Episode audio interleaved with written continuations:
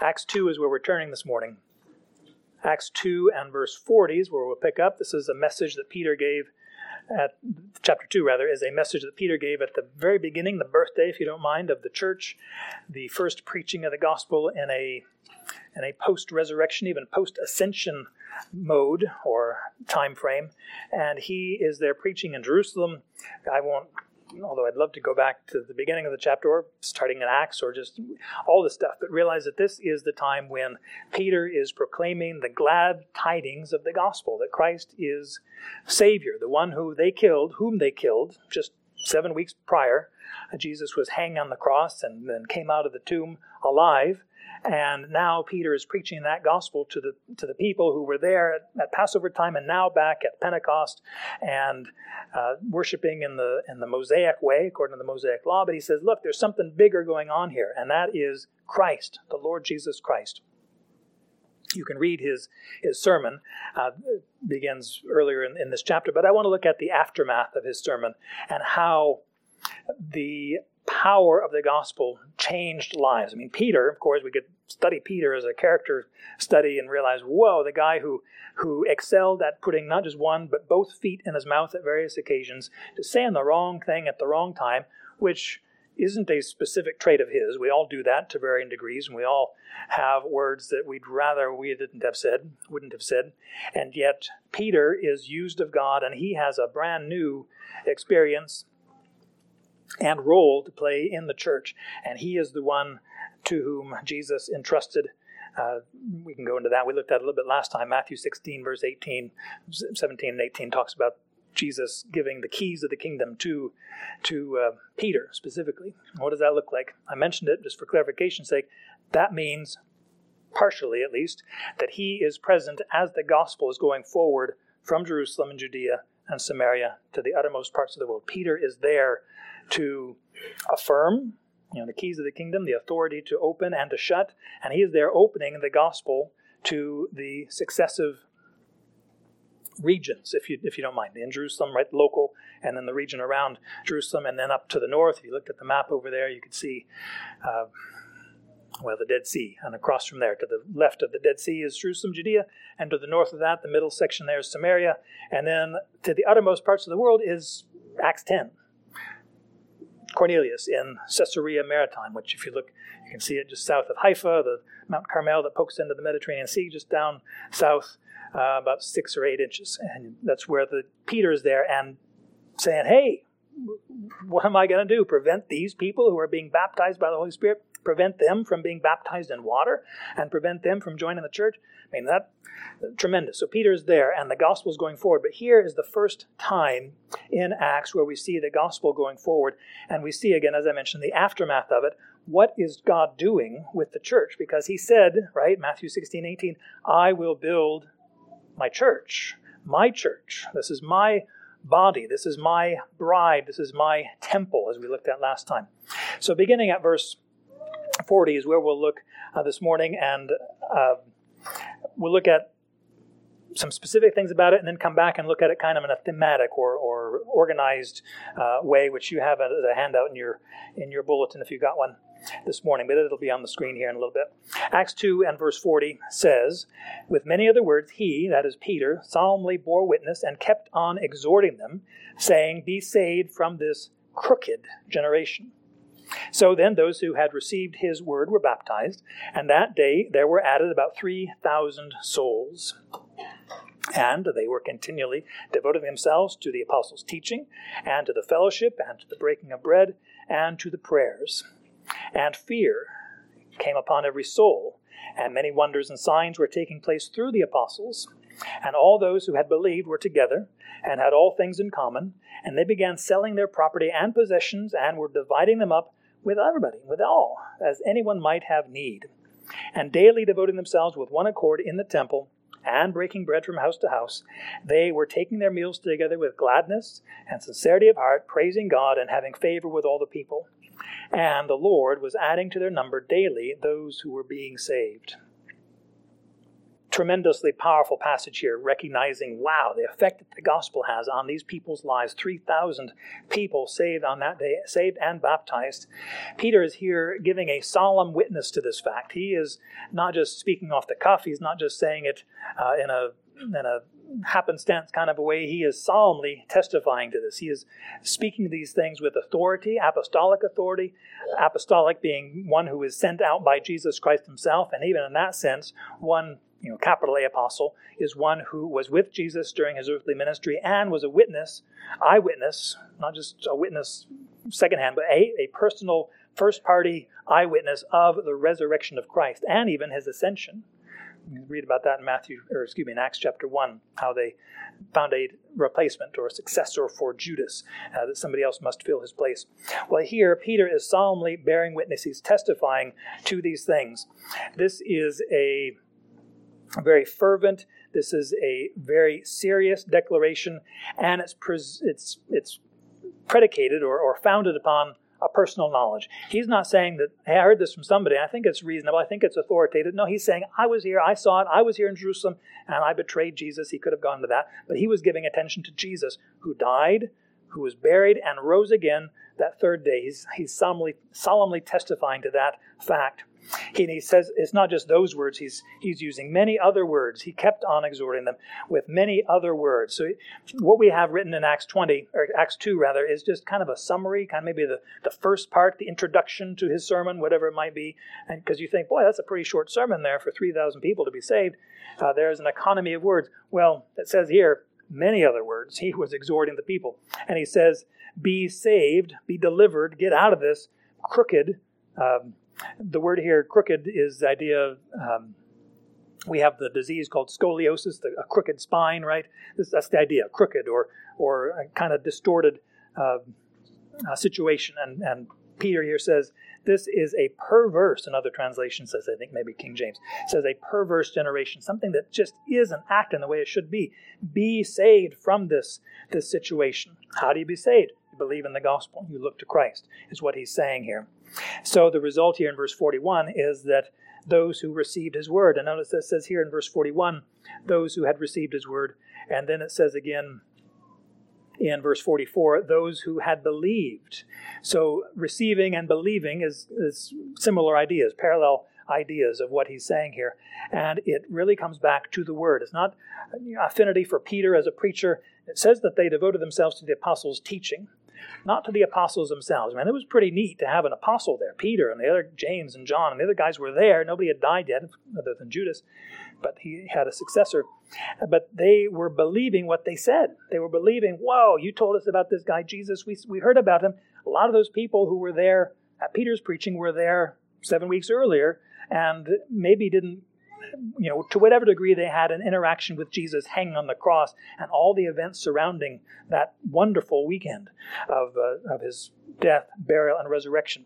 And so those who received his word said, Oh, now we understand. Now we know what Jesus was doing. Now we get we can look back to what David, again, I'd love to rehearse Peter's sermon, but he quoted David in Psalm 16 about the Holy One. You'll not allow your Holy One to suffer decay or suffer corruption in the grave. Oh, now we get it. And so those who received his word were baptized. They were baptized because that's what Jesus said for believers to be baptized in the name of the Father and the Son, the Holy Spirit. And so these people, by the way, I think this event happened on the southern part of the Temple Mount in Jerusalem. Probably they were gathered together in the southern section of the temple itself. The temple was still existent at that time, 30, 33 AD, somewhere in there. And the they were probably gathered, the disciples, there were 120 of them or more, and probably in the southern part of that, that, of that Temple Mount. And probably Peter is preaching, preaching that message in Acts 2. And when he mentioned we have David's tomb among us to this day, he pointed down the hill and said, There's David's tomb. We all celebrate it, we all honor it. King, the royal tomb, just right down the way. And he says, Jesus is not there. Jesus is raised up. We saw him with our own eyes and we, we have witnessed. We are eyewitnesses of his glory. And so at that time, these 3,000 people, it says here at the end of verse 41, were saved and baptized. How in your world can you baptize 3,000 people at one time? because at the southern part of the Temple Mount, there are a whole series. I've not many more that have been discovered, but uh, several uh, what they call ritual baths or mikvah. Uh, mikvah is a ritual bath used in the Jewish ceremonial process, and and you can read about coming to the temple and, and, and taking off your dirty street garments and, and washing your body and putting on clean, fresh garments. Well, those uh, ritual baths were right there, and so they used them to baptize now in Christ. And so that's how they could accommodate that vast crowd. Verse 42 describes, well, what, what was that assembly like now, this first church of Jerusalem, if you don't mind? It says these four things that they were devoted to, and not just once in a while, but continually devoted to these things. They just made it an emphasis in their daily lives, their daily priorities or, or schedule to fulfill these not obligations or duties, but a duty based out of gratitude and love and admiration for the apostles, yes, but what they were representing, Christ Himself, devoted to Christ, and so they were they were devoting, uh, prescribing for themselves this uh, this joyful labor. Uh, a, it was difficult, perhaps, to, to do these things because of their other obligations. Some of these were from out of town, even, and yet they were just enjoying the fellowship, enjoying the teaching, enjoying the, the remembrance of the Lord's Supper, and definitely praying. Here again, I kind of said it out of order, but he says they were.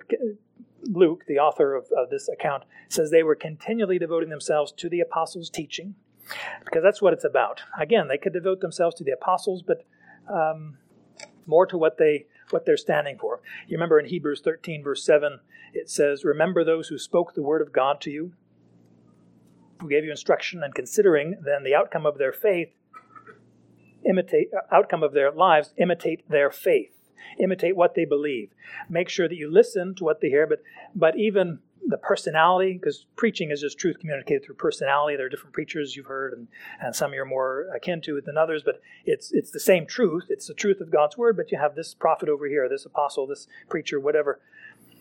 But it's the truth that we're attracted to. It's the truth that we are resonating with, and that's where they, what these people were devoting themselves to, the apostles' teaching, especially about Christ and His death, burial, and resurrection, but the other aspects of it. It's interesting to read about what Paul as he is establishing churches in pretty rough neighborhoods of town and regions and he is speaking about things boy we would we would think that's kind of advanced christian theology. And he says no these people need to know. And it had to do with the return of christ and judgment that was coming. And he wanted even new new christians even new to the faith new to the scriptures new to god in general they need to know there is a judgment coming. There is christ who is coming on earth. You be ready for him and you find joy in serving him. Well, they devoted themselves to the apostles' teaching and to the fellowship, to the sharing. The fellowship, the root idea of that is sharing. We'll see another specific incident of that uh, a little bit later in this context. But the fellowship is the, the corporate gathering, the, the people being together, sharing, as we read in Philippians 2, sharing the same mind, being intent on the same purpose, sharing even the, the same passions or desires of heart. This fellowship is, is not a burden. It's not something that we say, oh, we've got to do this again. It's our life to, to gather together with God's people, those who are members of the body of Christ, those who are ambassadors of that coming kingdom, those who are representing a reality outside of this crooked and perverse generation, some people that are whole in Christ. Now, I know we're still uh, clay pots and we still have issues, but but we are heading in the same direction. And that that fellowship is so necessary. That regular interaction with people, and not just uh, by osmosis. Well, we're here with the people, and so we must be sanctified as a result. We need to engage with people. We need to talk and, and serve and uh, look for needs that we can meet, and and to be aware of one another, because we all have needs. We all have uh, physical needs. We all have emotional needs. We just need we need each other, and so this is part of God's design for his body, the church, to be devoted uh, continually here to fellowship. It says here also the breaking of bread. They were continually devoted to that. The breaking of bread, uh, generally speaking, could just refer to sharing a meal together. We'll see that more specifically a little bit later, but I think this one is specifically the uh, Lord's table, communion. They were committed to the breaking of that bread and, and sharing that uh, remembrance of what Christ had commanded his disciples, his followers to do. Remember me. Remember, this is my body broken for you. This is my blood spilled or shed for you. You remember me and you proclaim my death until I come. How often did they do it? I don't know. Did they do it every time they got together as a congregation? I don't know. Did they do it every Saturday, every Sunday, the Lord's Day as we have it? I don't know. Uh, we do it once a month just by by uh, by as a regular uh, part of our worship experience. How often did they do it? I don't know, but it was part of their consistent uh, practice, remembering, proclaiming Christ. And we think, well, wouldn't it get kind of old and odd? No, doesn't have to be. I mean, do you get do you get tired of eating breakfast? Well, it's the same old Oaties, right? Oatmeal, they all eat Oaties. I don't know what you eat, but you you, you enjoy it and you're thankful for it, and you will you will um, appreciate what God has provided, especially the Lord's table. Wow, the privilege we have of of not re-sacrificing Christ, but enjoying, remembering what He's done for us. My sin required death. Requires judgment. God in His holiness has to judge sin. Christ paid my fine. That's what this is remembering. And it says here, they're being they were devoted to the prayers. And I think, oh, which prayers are those? Do we need to have a, a regular, uh, you know, a prayer book or, or a calendar of prayer? Here it's translated the prayers. Many times in Scripture, uh, some, a lot of times it uses the article the. A lot of times it doesn't. Probably more times it does specifically have that article. Uh, sometimes it's singular, the prayer, or the prayers, plural.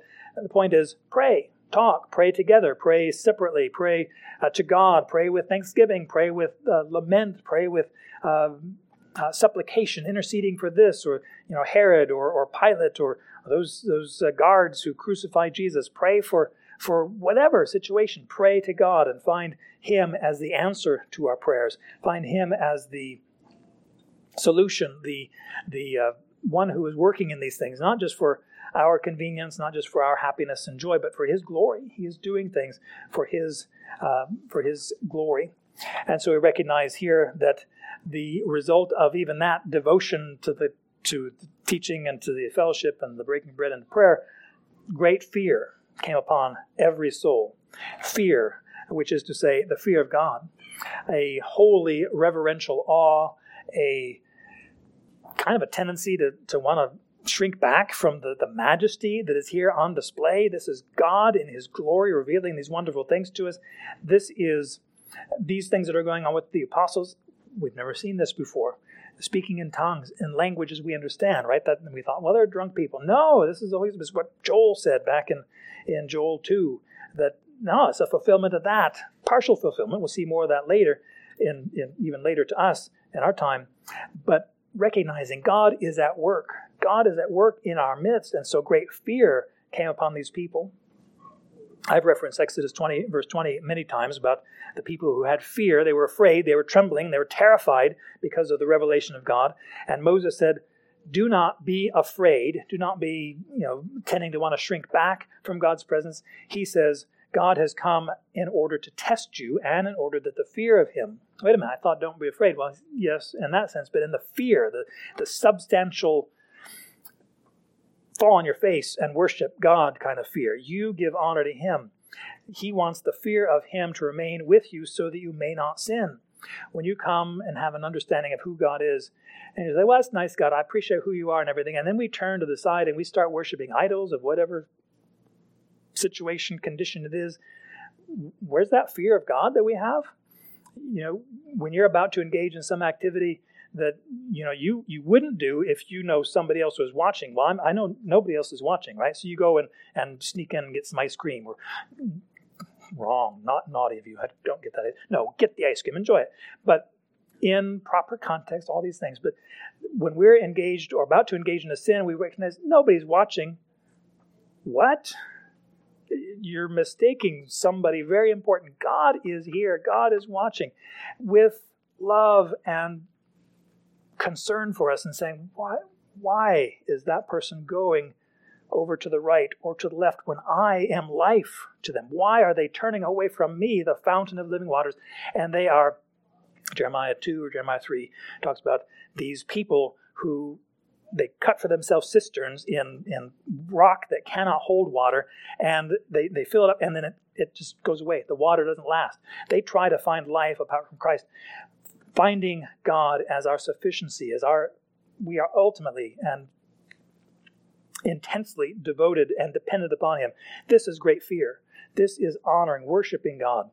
the people, Christian people, recognize that, but even outside the, the congregation, those who are watching these things going on didn't have a, a relationship with Christ at this point, but they were recognizing, whoa, God is at work in those people. We don't understand it. Maybe they had a little clue because they're mostly Jews at that time and they have a, some background in the Bible. And yet, this whole thing, they were ignorant. They didn't understand. They didn't put two and two together and get Christ, recognizing that. So great fear, great uh, awe, great worship came upon these people. We'll see it again later in Acts uh, uh, 5 when Ananias and Sapphira both died. Great fear came over all who heard of these things that were going on. Again, in, in chapter 5, great fear came upon over the whole church and all who heard of these things. Great fear. We think, well, fear is a bad thing. No, not if it keeps you from sinning. Not if it gives leads you to give proper worship and honor to Him. Not if it leads you to trust more heartily in His Word. Fear is a good thing. Well, great fear came upon every soul. Many wonders and signs were taking place through the apostles. And boy, I wish we could have some of those things.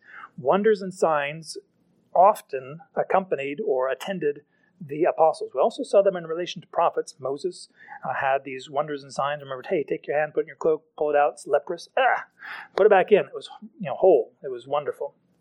Those kinds of signs and wonders. Short story is they confirm or show or prove the authority of the messenger. Hey, this is somebody. He's not saying these things by his own power he's doing supernatural things going you know, that are going on there. Now, much more could be said about it, but when Paul says, like at 2 Corinthians, where is that? At uh, 12 and verse 12, he says, The signs of, an, of the true apostles, uh, true apostle, were performed among you with all perseverance by signs and wonders and miracles. So apostles are those who had that that uh, ability to work those wonderful supernatural things. Now, you have to be careful with those things because in the last days, Jesus says in Matthew 24, false Christs and false prophets will arise and show great signs and wonders, so as to mislead, if possible, even the elect. Matthew 24 and verse 24 says that. And so we thought, well, wait a minute, aren't these signs and wonders to confirm God's messengers? Well, yes, but you know, Satan is a counterfeiter. He is from the beginning. He's a liar. He likes to steal from God. And he says, I can do what God does.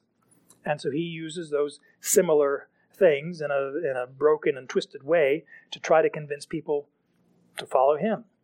Well, don't. That's why to the law and to the testimony, go back to God's word. You measure, even a prophet has to stand up his message. Okay, you got all these signs and wonders. Okay, now what you, what's your message? The signs and wonders kind of get you in the door. I'll listen to you, but wait, what's your message? And if the message agrees with the Bible, then you can listen to him. If the message is is is is kind of looking at the Bible kind of askance and kind of twisted in a little way. No, you don't accept that word. Watch out for these things. Second Thessalonians 2, verse 9 says a similar thing about the activity of Satan, Antichrist, false prophet. They will come with all power and signs and false wonders. So be careful with those things. All that to say is signs and wonders accompany the apostolic age in the first century, confirming the words that these apostles were saying. And I believe and, and teach that the signs and wonders don't carry on into our present age. They'll be resumed in that future time when uh, Satan is deceiving a whole generation, whole world that is alive at that time. And yet now we should not expect those things. What we should expect is confirmation of the truth.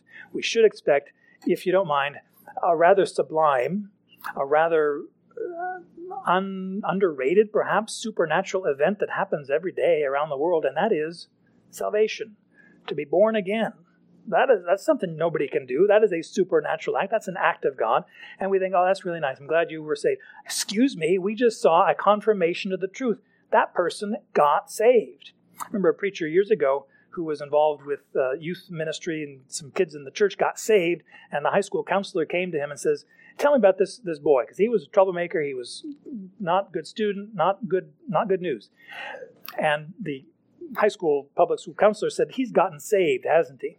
And the pastor said, Well, yes, as a matter of fact, he has. And then she went to another example over here, and, and she's gotten saved too, hasn't she? Because the confirmation of the truth. It's a changed life, the supernatural uh, outworking of God's gospel in these people's lives. That's what we should look for and expect in our day. Verses 44 and 45 go on and describes further this congregation. All those who had believed, again, those received those who received the gospel, they were together. They were uh, doesn't mean necessarily they lived in the same place and became a, a Christian commune, but it says, and it kind of acts, kind of sounds like it here in this verse, they had all things in common. Again, that uh, coming off that root word of fellowship or sharing or uh, having things uh, in common, as it says here. And they began selling their property and possessions, probably a combination of, of land holdings and just personal effects that they had, uh, maybe some jars or jewelry or whatever they had. So they sold both you know, large ticket items and smaller things, and they were dividing it up impartially, very important. James talks about being impartial in our kindness and showing uh, hospitality to anybody, but they were dividing it up with all as anyone might have need. You think, but that kind of sounds like Karl Marx and Marxist communist thought. Well, he got it from this Bible, and it's not be, it's not a forced thing; it's a joyful thing. Hey, you have a need? I have I have extra. I have surplus to this. I will share it with you. We see, by the way, lest we think, oh, now this is we should be a communistic society now. Later in Acts five, remember the whole thing about Ananias and Sapphira. Actually, before that, Acts four. Remember that guy, uh, Joseph. Um, Barnabas uh, is there, Cypriot, Cypriot, the guy from Cyprus. He sold a piece of property and he presented the, the money to the apostles. Any which way you want to spend, spend this, distribute it, it's fine. But in Acts 5, when Ananias, Ananias and Sapphira did the same thing and kept some back for themselves, which was fine, right? Peter said, it was your property to begin with, and when you sold it, wasn't the proceeds of that sale? That was your stuff. That was private property. It's yours to manage. What was wrong is not that they they gave a portion of it but that they claimed and they lied. No, everything, the whole proceeds of the sale, we gave to y'all. Meanwhile, because they were af- afraid or, or concerned about their reputation. Hey, uh, we, we see that Joseph got a you know good accolades on the back, so we want that same recognition. But keeping some back for themselves, it wasn't wrong for them to keep some of their property that they own and manage and are stewards of, but to, to lie to the Holy Spirit, that was an evil act, and they were judged for it severely. You think, boy, wouldn't we like some of that judgment not on me, but on the other persons, those who get away with their wickedness. And, and wouldn't we like God to just strike them down dead? And wouldn't great fear, wouldn't, wouldn't we love great fear to come on all the nation? God is so merciful because what we pray for others, they're praying for us, right? That we would be convicted of our sin and that we would change and, and be, repent and, and change. Well, here we see that these people were sharing whatever needs they had. Again, I think I mentioned it last time or another time that, that one of the effects of Jewish people believing in Messiah, Jesus as the Messiah, is they were cast out of the synagogue. We can't have people like you in our system, in our experience. You're, you're cast out of the synagogue. You're not welcome to gather with us. And part of the, the implication of that is that being cast out of the synagogue means they can no longer buy and sell in the Jewish marketplace. You, you're, you can't get this stuff. You've got to go elsewhere to, to buy your food and, and whatever household items you need. You can't buy it from us. And so there was a great need as these people were being cast out of the synagogue and, and were suffering rejection. Even like Jesus said, your, your father, your mother will, you know, households will be disbanded because of different uh, affection toward me. And so there's a lot of need, a lot of very practical needs place to live, something to eat, something to cover your nakedness. And so these Christian people were providing for those extreme needs. And then as it went on, Acts 6 talks about the daily distribution and all that. And then on top of those things, a famine came upon Jerusalem a little bit later. And so Paul is very active in bringing money back to the Jerusalem church to help in those ways. But the point is hey, look for needs, meet the needs. Whatever you have available to, uh, to you, use it in the service of other people. Verse 46 says, They were daily devoting themselves with one accord in the temple and breaking bread from house to house. So they were, as I mentioned, together in the temple, worshiping as a, as a congregation, and it says daily, according to the day. Each day they were doing these things, not just on a Saturday or Sunday. Sabbath, Saturday being the Sabbath, the Jewish Sabbath.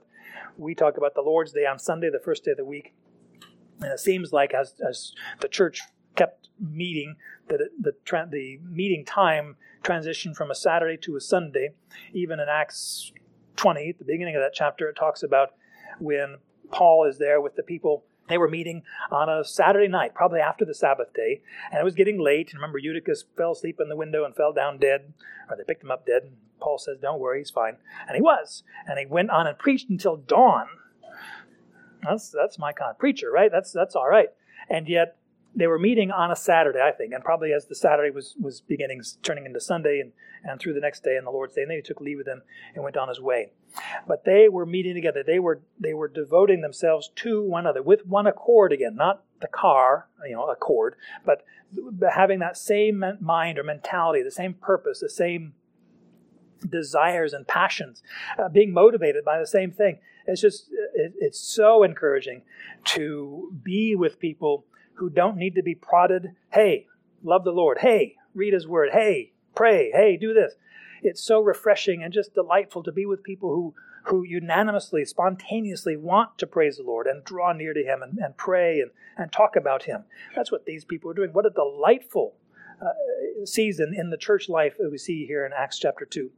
Wherever they were, in the temple or from house to house, breaking bread. I think this, by the way, is not the Lord's table, but just meal fellowship from house to house. Breaking bread, sharing a meal together from house to house. The verse goes on and says, They were taking their meals together with gladness and sincerity of heart. Wow. They enjoyed being together. It wasn't a burden. Oh, we've got to go be with that people. Oh, weren't we with them last year? Oh, yeah, but we have. No, it's a joyful, celebratory time, a, a glad heartedness, and a sincerity. A sincerity, which is to say, without any kind of misgivings or resentment or uh, regret or anything. No, it's just a, a glad hearted, joyful being together, sh- taking their meals together as we have the opportunity today. So please take advantage. And it says they were praising God and having favor with all the people. So praising God, recognizing, wow, this is so tremendous. And we had some of this kind of back in the synagogue days, but so much better because now our, the veil has been lifted and we see Christ in his glory. We see the power of the gospel changing lives and changing hearts. Praise God. And it says they had favor with all the people. So a good reputation. They had uh, a good testimony, we would say it. And that's spoken of in various places throughout the, the scripture. This guy had a good testimony. We'll see it in relation to the, the seven who were chosen in Acts 6, uh, the seven who were chosen to be in charge of the daily distribution, they need to have a good reputation. It's also spoken about in 1 Timothy 3, having a, and Titus 1, having a good reputation with those who are outside, outsiders. What's, what's his testimony like out there? Well, the testimony of these people, it was good. All the people around didn't understand it, probably thought these guys were crazy.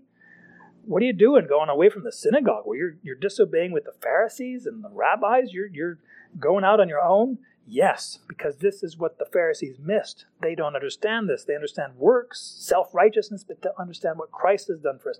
Let me tell you what Christ has done. And so they, these people were, were kind of skeptical, and yet they had favor. They regarded these people with, with some measure of, of appreciation. That changed, of course, as time went on, and there was persecution and, and uh, animosity, as our Lord uh, prescribed.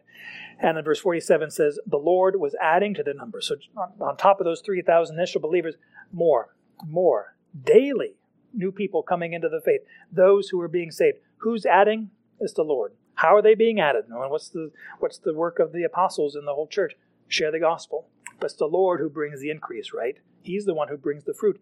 The Lord was adding to their number. So growing that church in Jerusalem.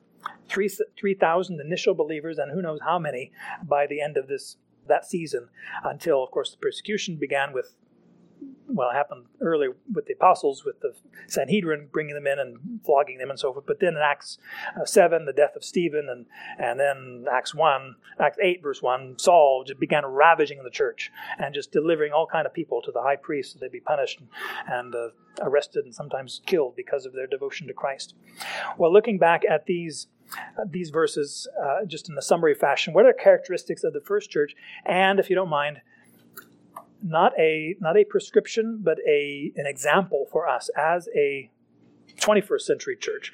We can't recon, reconstitute uh, or restore a lot of what that first church experience was like. We don't have an apostles. I'm not an apostle, but we have the apostolic word, right? Ephesians 2:20 says the church is founded on the apostles and prophets. Christ Jesus being the cornerstone of the church. And so we give attention to their word, but we uh, learn from them. We, we carry on the tradition, if you don't mind, from the from the apostles. Well, there are different, four different categories. I kind of summarize these ideas, and you have it on your handout. And if you don't, um, there are a couple more on the back table, and I'll bring some more next time. But worship and prayer, worship and prayer, are characteristics of the first church. And we'll look at some specific examples here in just a moment. Priority of the word is a key element. The priority of the word. Authentic community is a third uh, characteristic. And evangelistic fruit. Worship and prayer, the priority of the word, authentic community, and evangelistic fruit. Under worship and prayer, again looking back over these pass- this passage, worshipful wonder. It says, and fear came upon every soul that's that's fall down on your face and worship, praising God. We praise God. We we describe his beautiful attributes to him. We we say you are beautiful, you are beyond description. We can't even begin to understand who you are. I mean the depths of the riches, of wisdom and knowledge of God. Whoa, amazing. Devotion to the breaking of bread, that is an act of worship. Worshiping Christ, our risen King the one who died in our place, whoa, continually devoting themselves to the breaking of bread. A devotion to prayer, which is recognizing I am empty. I am totally dependent upon God. I cry out to God. I cry, I thirst for Him. Right? Psalms. You ever wonder? Uh, I can't find anything in Scripture that really is my voice, is my experience. You ever read the Psalms? I mean, there are these mountaintop experiences, there's these depths of despair kind of experience, there's mourning my own sin experiences, angry at the people, these violent wrongdoers, law law breakers out there. Any kind of human experience you can find in the Psalms. Well, recognizing as the deer pants for the water brook, so my soul pants for God, for the living God. I want Him, and so praying to Him. The priority of the word here, devotion to the apostles' teaching. Again, it's not just the apostles. Hey, I'm of I'm of uh, you know I'm a Petrine follower, or I follow James or John, or hey, got that guy Thomas. He's my man because he's the doubter, and I got troubles, and you know I'm like Thomas. No, it's their message. You can appreciate who they are, the different people. I mean, God works in all kind of cracked pots, but but it's what they're teaching. The teaching is what we give attention to. They were speaking God's word with passion. Remember how Peter is solemnly testifying and kept on exhorting them with many, many words. So speaking God's word, not just um, reluctantly or, or kind of uh, milk toasty, toastily, but with passion, with, with an, a sense of urgency, a sense of recognizing this is the only message that's going to really help you. And you can go out and you know eat good food and exercise and sleep and all that'll help you somewhat, but this message is life. We tell you about it. And so speaking God's word with passion. A quick obedience and testimony, not just speaking the word, but then obeying it yourself. Pastor, I went just yesterday to the funeral of up in Michigan. He said a good description of a Bible church is not just one who a church where the gospel is preached or the Bible is preached, but one where the gospel or the Bible is obeyed.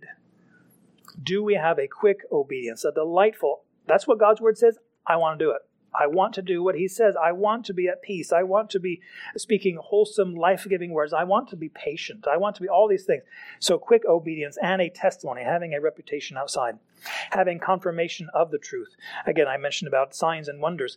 The, the sign of resurrection, of regeneration. That's what we want to see a confirmation. God's word works. We don't become pragmatic and say, well, it works, so we're going to believe it. No, we believe it and it works we do what he says, it's amazing. Authentic community.